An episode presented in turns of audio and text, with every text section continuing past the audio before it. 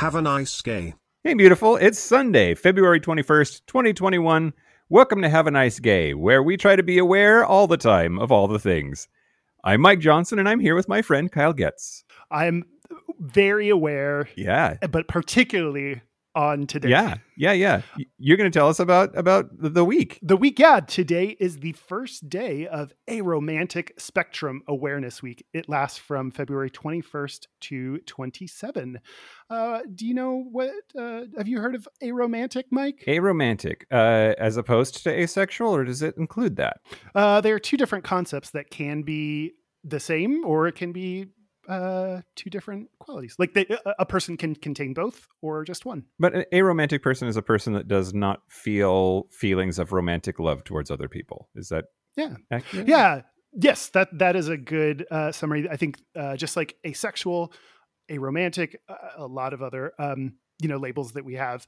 There's such a big spectrum, even within those particular labels, Sure. that it can mean a lot of things. So, from the uh, aromantic website, arospecweek.org, aromanticism is a romantic orientation which describes people whose experience of romance is disconnected from normative societal expectations um, which I mean that's something that like so many queer people like that line disconnected from normative society, societal expectations like we're just hey we're done with those everyone. Yeah. hey society we're done. At least here on this show we're done.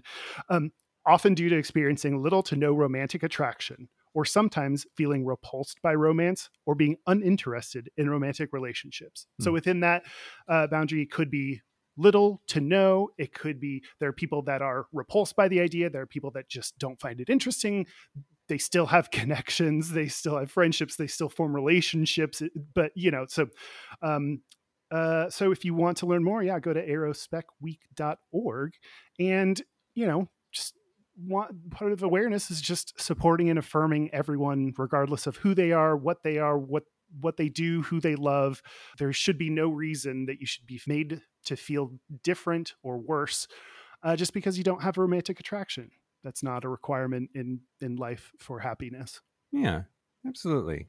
Well, thanks. you're welcome That is it for Have a Nice Gay. Uh, join us tomorrow for another Kyle's Motivational Monday. We are Have a Nice Gay Pod on all of the social media. If you have comments, questions, concerns, we would love to hear from you if you have a story about your aromantic or asexual life so that we can bring awareness to it. Email us at have a nice gay pod at gmail.com. We're also on the web at have a nice gay.com. Until tomorrow, have a nice gay, Kyle. have a nice gay, mike Have a nice gay.